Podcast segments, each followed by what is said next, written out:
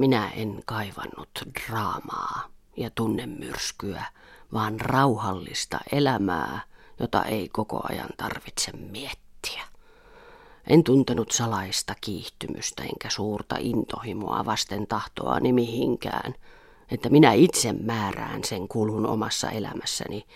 Se menikin minun lävitseni ja kulutti minut. Pertti Lassila, olet hyvin, hyvin syvällä kirjallisuudessa, olet kirjallisuuskriitikkona toiminut hyvin pitkään, olet tutkinut ja kirjoittanut suomalaisesta kirjallisuudesta.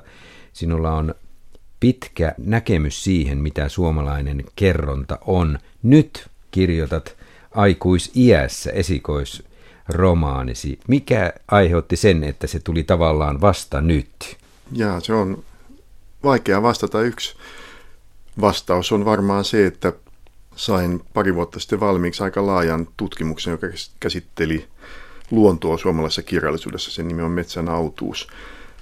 Ja se käsittelee siis 1700-luvulta 1950-luvulla luontoa kirjallisuudessa. Se oli pitkä, raskas työ ja antoisakin. Ja sen jälkeen tuli vaan sellainen tunne, että nyt voisi kokeilla jotain vapaampaa kirjoittamista, jotain sellaista, jossa pääsee eroon koko siitä valtavasta aparaatista, joka tieteelliseen kirjoitteluun liittyy välttämättä. Ja aloitin kirjoittaa ihan, voi sanoa sen takia. Siis olenhan mä tietysti aina kirjoittanut aika paljon kaikenlaista, siis myös sellaista, mitä en ole koskaan julkaissut, enkä ole tarkoittanutkaan julkaistavaksi. Siis myös sellaista, mitä voi sanoa kaunokirjalliseksi tekstiksi ihan omaksi ilokseni ja sormiharjoituksena. Täällä kirjassasi ihmisten asiat, täällähän on yhdessä kohdassa ihan selvä sinun näkemyksesi kirjailijan tekemisiin ja kirjailijan tapaan kirjoittaa ihmisten elämästä. Tullaan siihen tämän keskustelun loppupuolella, mutta mennään nyt aika tiukasti tähän ihmisten asiat romaanin maailmaan. Kirjan kannessa on simpukan kuori, joka on vähän raola ja sieltä näkyy naisen kasvot. Tämä simpukan kuori selittyy tässä keskustelun aikana, uskon näin. Vaatimaton pienimuotoinen kansi, joka kuvastaa tätä kirjan sisältöä. Me puhumme tässä keskustelussa aika paljon tavallisuudesta, uskon näin, mutta aloitetaan järjestäjätunteesta. Onko tässä sisäänkirjoitettu tarinaan tavallaan kaksi jakautuminen, järki ja tunteet ja jossain määrin vastakkain toisilleen? Joo, voi, kyllä niin varmaan voi tulkita, että tämä päähenkilö, joka hän on ikääntynyt tai voi sanoa suorastaan vanha nainen, tarkastelee elämäänsä, joka, jonka hän on elänyt aika paljon järjen varassa. Ja tunteiden osuus on on jäänyt vähemmälle.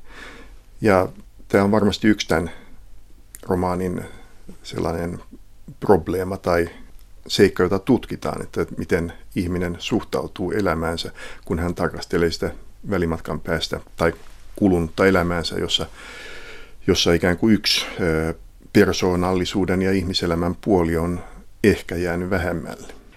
Sehän tulee tavallaan silläkin tavalla ilmi tässä kirjassa, tässä tarinassa, että tutkimukset, mitä olen lukenut järjen ja tunteen ikään kuin esiintymisestä ihmismielessä, niin nehän tukevat sitä, että, että mitä enemmän ihminen yhdistää nämä järjen ja tunteet ja käyttää tunneälyä, sen paremmat edellytykset tällä ihmisellä on menestyä ja ymmärtää asioita. Nythän tämä päähenkilö nainen, jolle et anna nimeä tässä tarinassa, niin on niin sanotusti huonommin menestyvä kuin hänen äh, paras ystävänsä. Hän tavallaan su- on sulkenut e-, elämästään pois tietyn mahdollisuuden. Joo, se on varmaan totta ja tunteisiin sisältyy aina riski, ehkä suurempi kuin järkeen. Järki on hallittavissa, mutta tunne ei, sehän on tavallaan se ero juuri. Ja sen takia vallan antaminen tunteille merkitsee sitä, että ihminen joutuu panemaan itsensä peliin – tietämättä ja voimatta aivan arvata, mihin se johtaa.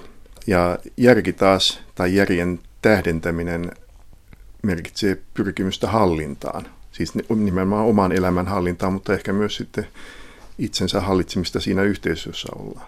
Tämä oli mielenkiintoinen vastaus, koska tämä johtaa heti mulla mieleen aika moniakin asioita, kun mainitsit vallan ja riskin ja kaikki nämä, näistäkin puhumme kohtapuoliin.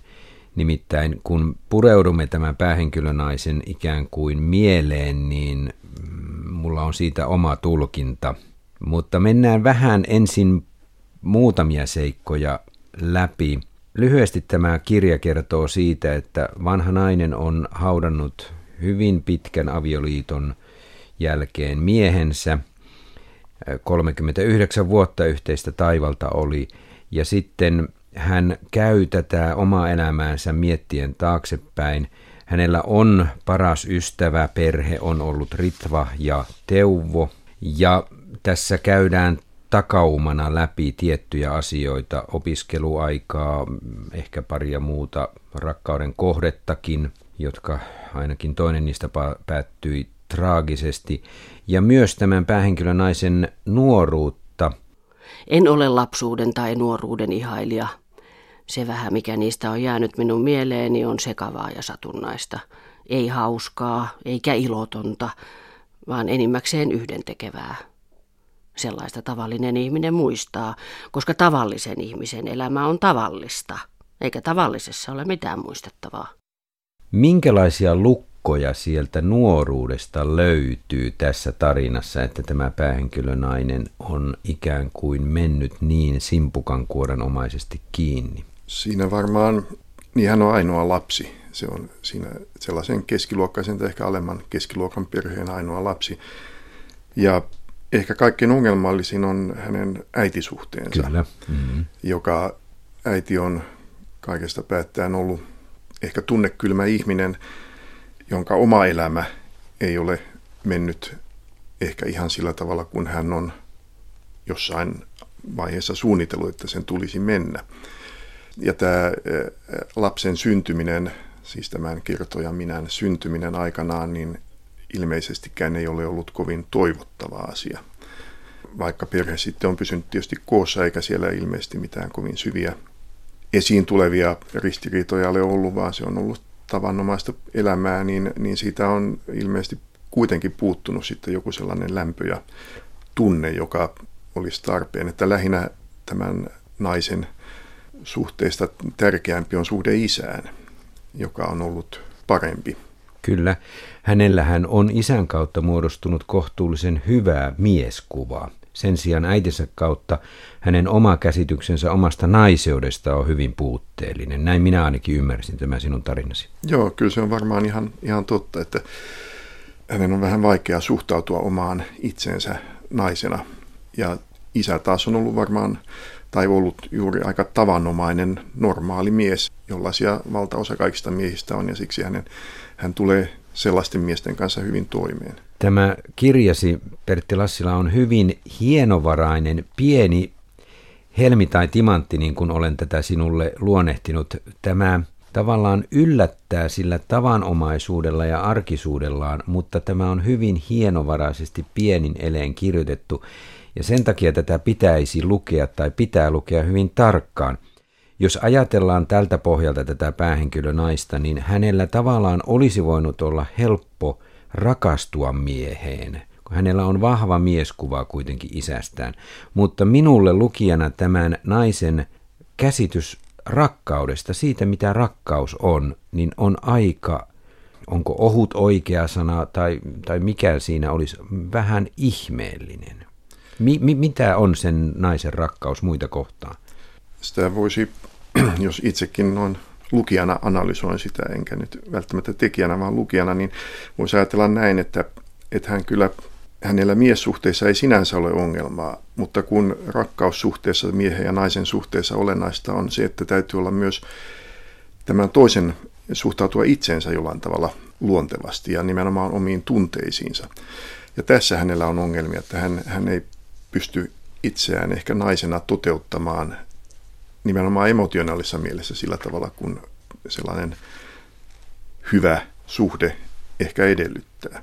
Että hänessä saattaa olla sellaista ehkä juuri sitä varautuneisuutta tai käpertymistä johonkin pienempään turvalliseen.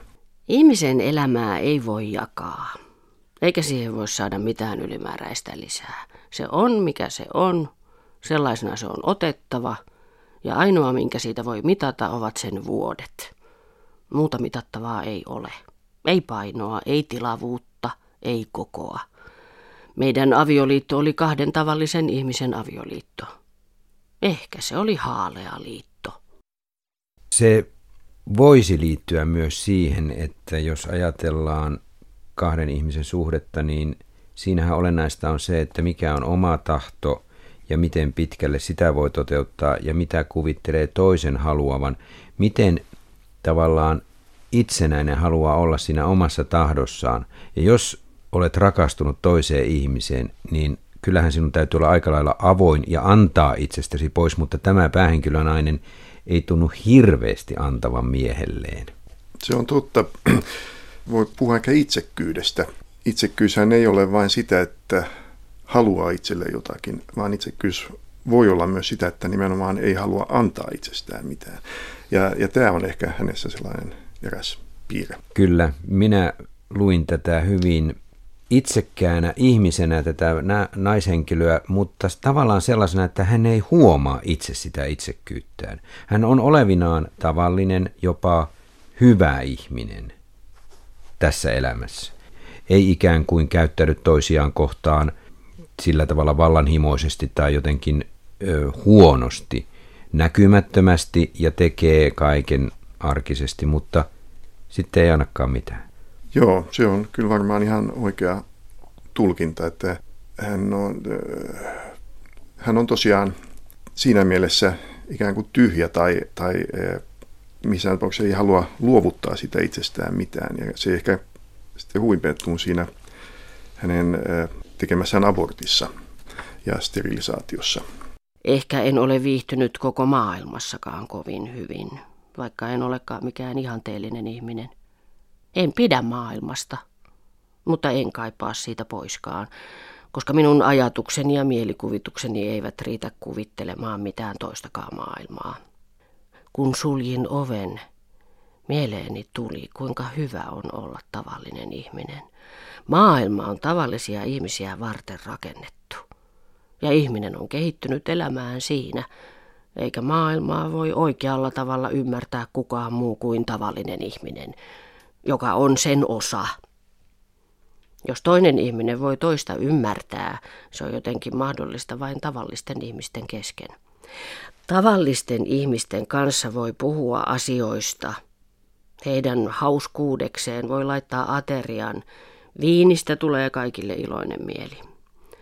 Vaikka se ei ilman rahaa onnistu ja menee pian ohitse, siitä voi nauttia ajattelematta menneisyyttä, jolle ei mitään voi tai tulevaisuutta, jolle ei voi sillekään mitään.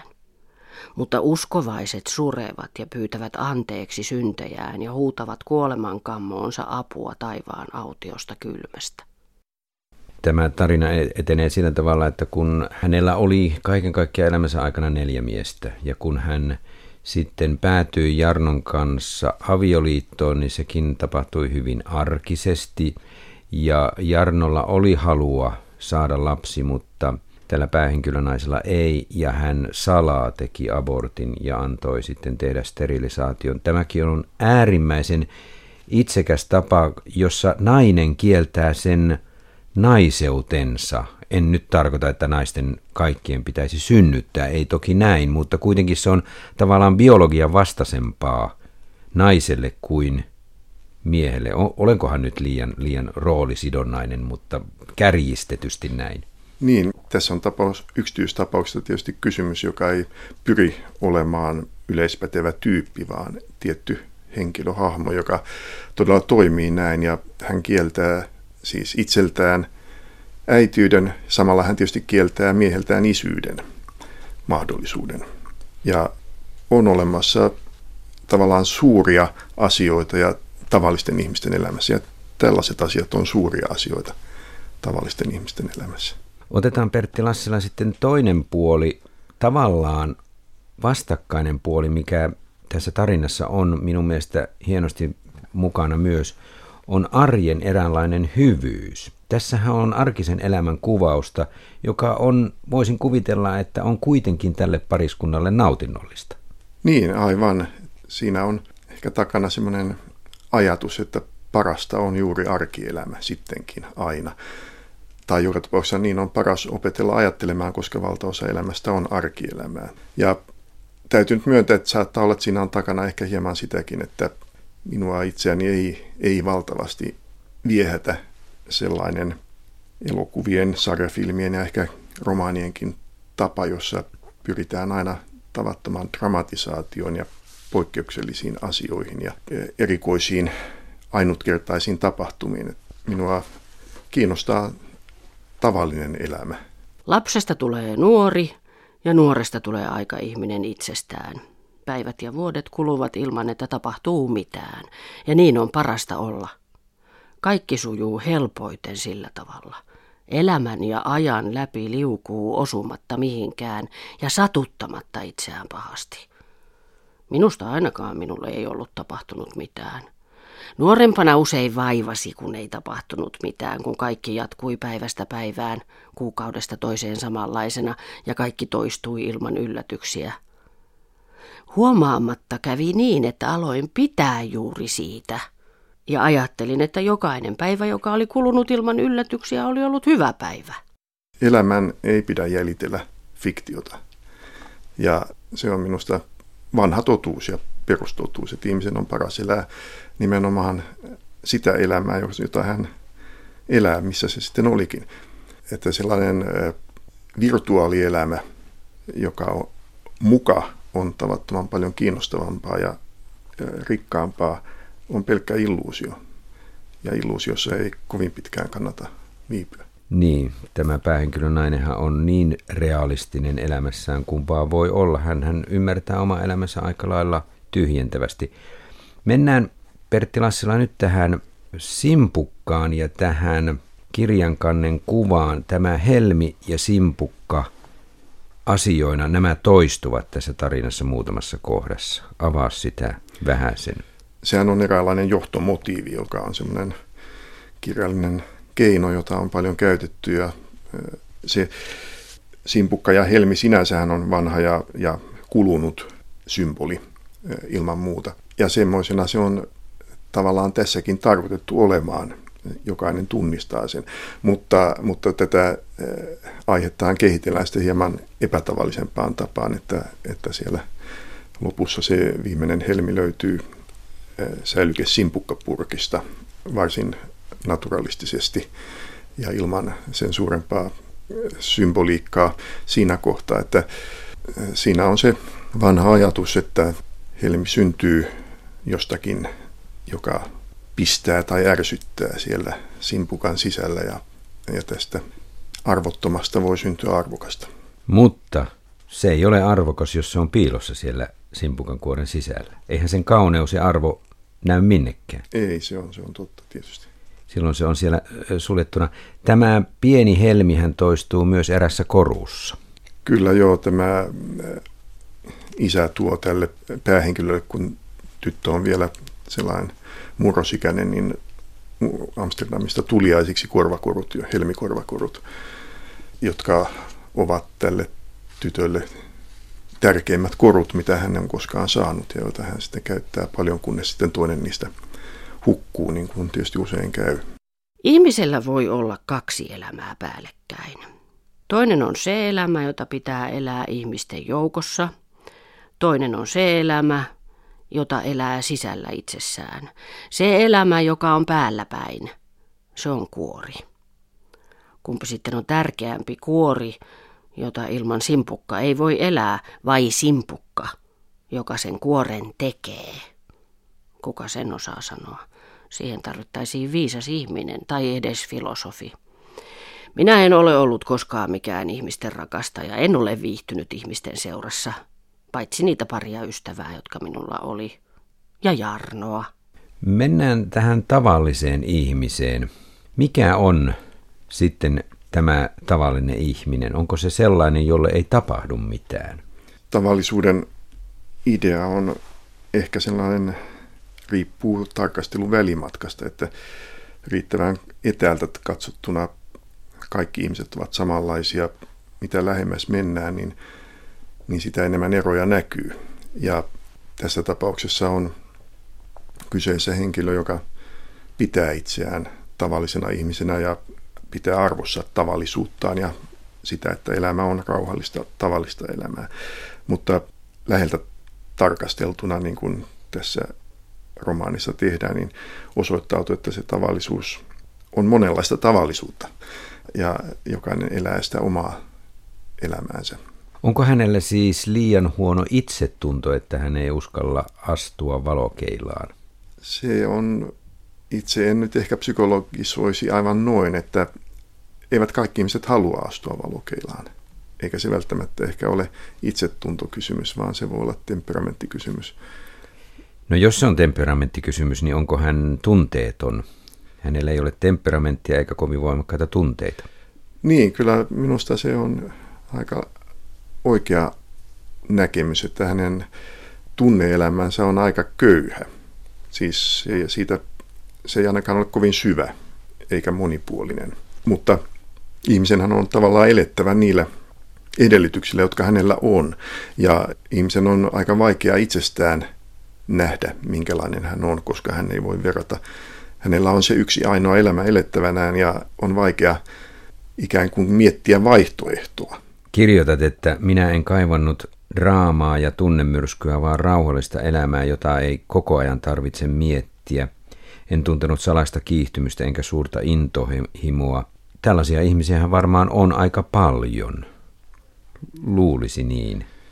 Niin, en, osaa, en tietysti osaa sanoa tilastollisesti, ihan tilastollisesti niin. sitä, mutta minusta vaikuttaa, että suurin osa ihmisistä on sellaisia. Tässä päähenkilö nainen, kun hän muistelee takautuvasti elämää, me tulemme tässä keskustelussa aivan tämän ohjelman loppupuolella tähän kirjan viimeiseen kohtaukseen Pulkkamäkeen. Miten paljon tämä kirja on siitä, miten ja mitä ihminen haluaa muistaa itsestään omasta elämästään?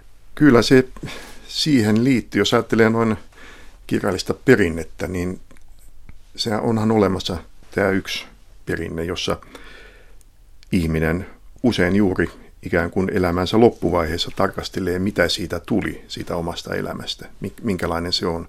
Tästä on klassinen esimerkki on Saarnajan kirja vanhassa testamentissa. Ja mä luulen, että melkein jokainen ihminen jossakin vaiheessa, siis varsinkin sitten kun ikä alkaa jonkin verran olla, niin joutuu tavalla tai toisella kohtaamaan sen tilanteen. Hän joutuu miettimään, että miten hän käytti sen ajan, joka hänelle oli käytettävissään. Ja tähän on sitten, useinhan sanotaan, että, tai väitetään, että ihmiselämä on ikään kuin kertomus, jopa suuri kertomus syntymästä kuolemaan, ja, ja että me luomme elämällemme merkityksen näkemällä sen tällaisena kertomuksena, jonka sankari itse olemme parhaassa tapauksessa. Mutta minun käsitykseni, jota tämä romaani tulkitsee, on toinen. Minä en näe elämää tai ihmisen suhdetta menneisyytensä eh, suhteena tarinaan, vaan pikemminkin sellaisina enemmän tai vähemmän satunnaisina ja mielivaltaisina muistikuvina, joissa on epäilemättä tärkeitä asioita, mutta joissa voi olla täysin mitättömiäkin asioita. Muisti on aika, sanoisiko tuollainen mielivaltainen terroristinen elin. Ja ihmisen tietoisuus ja käsitys itsestään muodostuu muistin avulla pitkälle minun mielestäni eikä se välttämättä ole johdonmukainen hieno kertomus, vaan se voi olla juuri aika satunnainen. Ja sitä tämän romaanin eh, kerronta tekniikka tai muoto tulkitsee juuri se, että siinä ei ole johdonmukaista yhtenäistä elämäke- oma elämäkertaa lapsuudesta vanhuuteen, vaan sellaisia kohtia, jotka syystä tai toista ovat mieleen jääneet. Ja se mieleen jääminen ei todella aina tarkoita sitä, että ne on olleet jotakin aivan ihmeellisiä asioita. Jokainen meistä tietää omasta kokemuksesta, että mieleen voi jäädä hyvin kummallisia asioita ja pysyä siellä. Mä ymmärrän tuon, että me saatamme tehdä satunnaisia toisiaan seuraavia, ajallisesti seuraavia päätöksiä, joilla ei ole syy-seuraussuhteita eikä ne, eivätkä ne liity toisiinsa millään tavalla.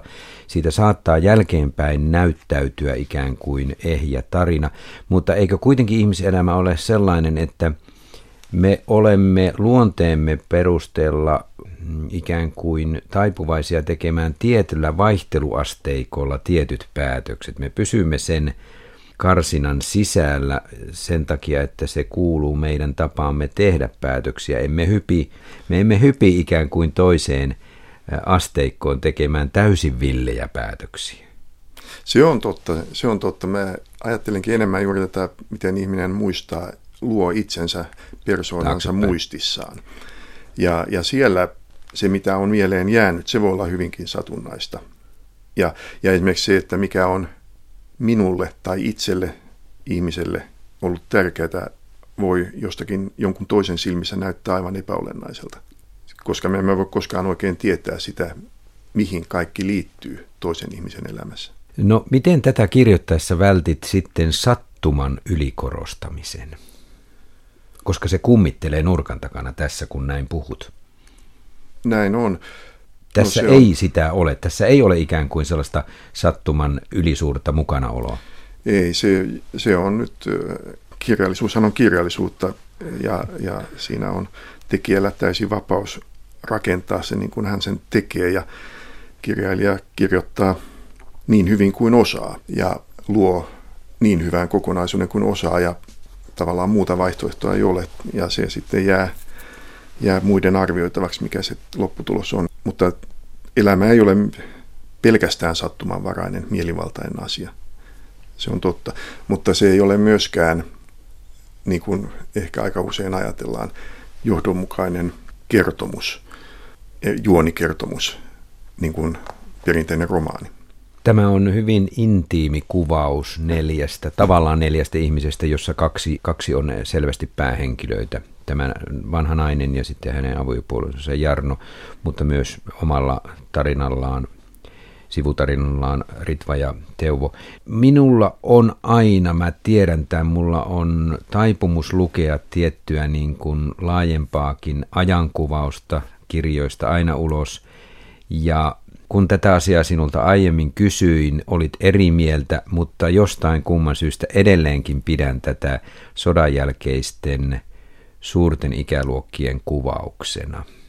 Miksi tämä ei mielestäsi ole sitä? Lukijallahan on täysin vapaus lukea miten haluaa.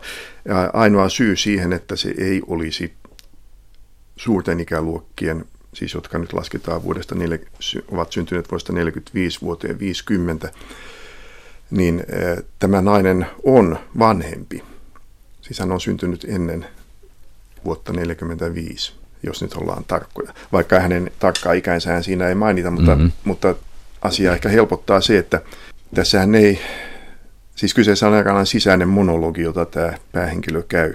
Ja ja milloin tämä monologi tapahtuu, sitähän ei tässä tietysti mainita mitään vuotta. Ja on virhe ajatella, että se olisi tämä vuosi tai viime vuosi, vaan se on joku vuosi tuolla muutaman kymmenen vuoden päässä. Siksi tämän asian otin esille, koska tässä on tiettyjä sellaisia asioita, jotka liittyvät. Täällä tanssitaan ensimmäisen kerran Hey Judin tahdissa Täällä ensimmäinen vieraskieli tai pitkä kieli on saksa ja sitä mennään Itävaltaan opiskelemaan. Se kaikki tuntuu niin tutulta 60-luvun ihmismäiseltä Joo, elämiseltä. olet oikeassa. Mä, siis mä korjaan nyt. Mä, kyllä sä olet tuossa aivan oikeassa. Mä sotkin tässä nyt kaksi asiaa. Siis juuri tämän äh, kerronnan ajankohdan ja sitten nämä suuret ikäluokat. Mm. Sä oot oikeassa siinä. Kyllä nimenomaan voidaan ajatella näin, että henkilö on syntynyt vaikkapa 46. Mutta olennaista on käsittää se, että kerronta tapahtuu tulevaisuudessa, eikä tässä vuodessa, koska silloin tämän romaanin ajalliset, vähäiset ajalliset määreet eivät päde. Mm, mielenkiintoista, mielenkiintoista.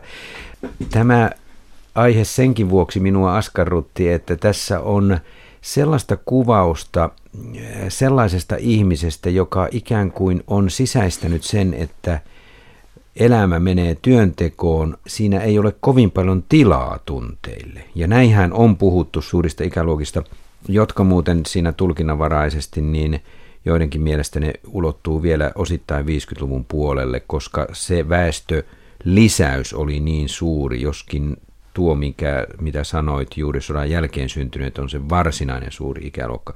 Mutta juuri tämä, että ihmisillä ei ikään kuin ollut aikaa eikä mahdollisuutta elää omalle itselleen, se tästä paistaa tavallaan tarinasta läpi.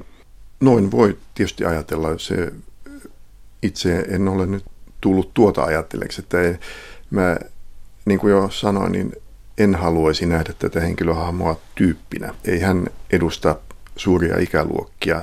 Ei, mutta, mutta tämä on juuri hyvän kirjan ominaisuus, että sitä ei ole kirjoitettu tiettyjen ajatusten kantajaksi, vaan kun sä olet kirjoittanut sen yksilöstä intiimisti sitä kautta, niin kun se on hyvin rakennettu, niin siihen tulee mukaan sen ajan kuvaus sen, sen ihmisen kautta, ja sitä tässä on.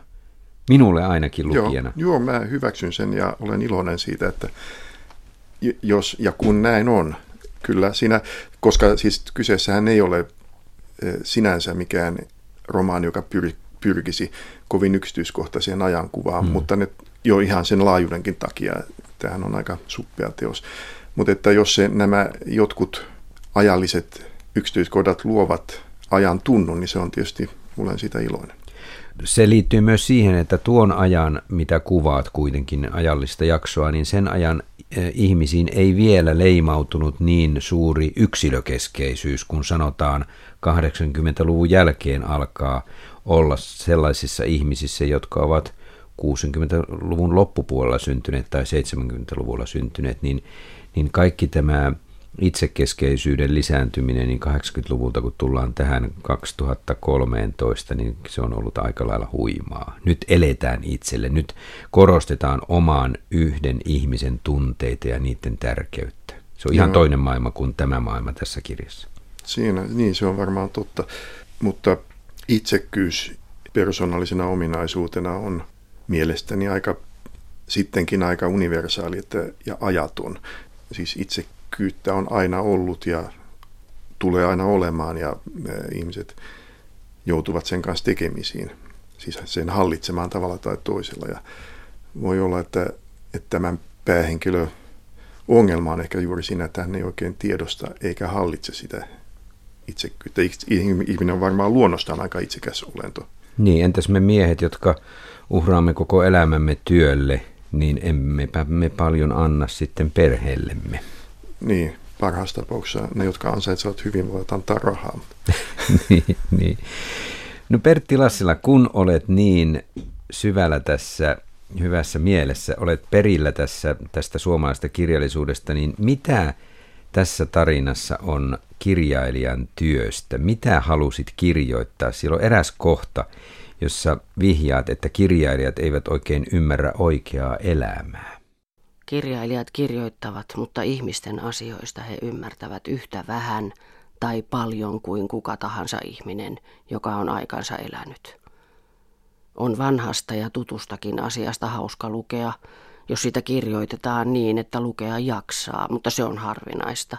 Ja sitä harvinaisempaa se on sille, joka on tullut vanhaksi. Kaikkea on ollut ennenkin, uutta ei ole. Ja jos yrittää panna asian näyttämään uudelta, ei se silti tule uudeksi. Oletko lukenut niin paljon kriitikkona kirjoja, joista paistaa läpi se, että kirjailijat eivät ymmärrä elämää? Ei, en, en ehkä tarkoita ihan sitä, enkä, enkä tässä tietenkään nyt keskustelussa, enkä tuossa kirjassa esiinny kirjallisuusarvostelijana, vaan ajatus on ehkä siinä, että kirjailijan tulee ehkä ennemminkin yrittää paljastaa jotakin kuin pyrkiä opettamaan jotakin. Siis neuvomaan tai näyt- esittämään, miten tulisi olla. Että parhaassa tapauksessa kirjailija tai romaaniteos pystyy ihmisestä jotakin ja yhteiskunnasta miksei paljastamaan jotakin, joka siinä on kiinnostavaa, ehkä jopa totta. Ja se on minusta semmoinen perusasia, että kirjailijan ei pidä kuvitella, että hän tietää asiat paremmin hän on eräänlainen kanava, joka parhaimmillaan paljastaa, näyttää jotakin, jota hän ei ehkä välttämättä itse edes tiedosta. Sanoisin, että kirjasi havahduttaa huomaamaan, että aivan siinä vieressä voi olla jotain sellaista, mitä et ole huomannutkaan. Niin, joo, siinä, jos näin on, niin se on tietysti kovin hyvä. Mikä on tämän kirjan loppu? Loppu? Loppuuko tämä tarina ajatukseen onnen saavuttamattomuudesta? Ehkä ajatus on se, että onni on, onni on sellainen äh, sattuma, väläys, jonka voi kokea, mutta joka ei koskaan ole eikä voi määritelmänsä mukaankaan minusta olla pysyvä tila. Jos se olisi pysyvä tila, se olisi pelkkää tavallista elämää. Onni on väläys, valon väläys, jonka ihminen voi kokea ja kokeekin varmasti aina silloin tällöin, mutta, mutta että se tulee ikään kuin siinä mielessä lahjana, että sitä ei kannata liikaa tavoitella. Se tulee kun on tullakseen ja saattaa tulla hyvin yllättävistäkin syistä. Mutta saattaa olla, että onnen hetket usein tulevat eh, silloin, kun niitä vähiten odottaa ja silloin, kun niitä vähiten tavoittelee. Onni ei ole paikka, johon voi mennä tai jota voi etsiä ja toivoa löytävänsä. Se on pieni, huomaamaton asia, jonka ohitse kiidetään, niin kuin pikajuna ohittaa pikkuaseman, ja sen nimen tajuaa vasta, kun se on jo takana. Tämä tarina loppuu kauniiseen muistelmapätkään Pulkkamäestä, jossa silloin lapsuudessa tämä päähenkilönainen oli onnellinen. Miksi tämä Pulkkamäki-kohtaus on kirjan lopussa? Hän on saanut, siis lapsena hän on mikäli 7-8-vuotias, hän on saanut joululahjaksi ensimmäistä kertaa kelkan. Siihen aikaan käytettiin kelkkoja ja nämä muovipulkat olivat tuntemattomia. Se oli jalaskelkka, mahakelkka, joka oli hänelle tärkeä esine ja hän meni ensimmäistä kertaa joulun jälkeen muiden lasten kanssa, joita oli paljon, kelkkamäkeen laskemaan. Ja sitten tämä pitkä lasku lumipyryssä ilta pimeässä, niin on lasku tavallaan pimeään lumipyryyn, jossa ei näe mitään, mutta jossa itse kokemus on sitten hänelle arvokas. Mutta ehkä siinä on olennaista se, että, että hän tajuaa sen vasta vanhana. Kyllä, mutta siihen liittyy yksi, mielestäni yksi pieni olennainen seikka myös. Kirjoitat, että tämä kelkka liukui pitemmälle kuin yhdenkään toisen lapsen kelkka. Joo, Hän kyllä. tunsi onnistuneensa silloin. Hän tunsi onnistuneensa ja hän tiesi, että hänen kelkkansa on hyvä.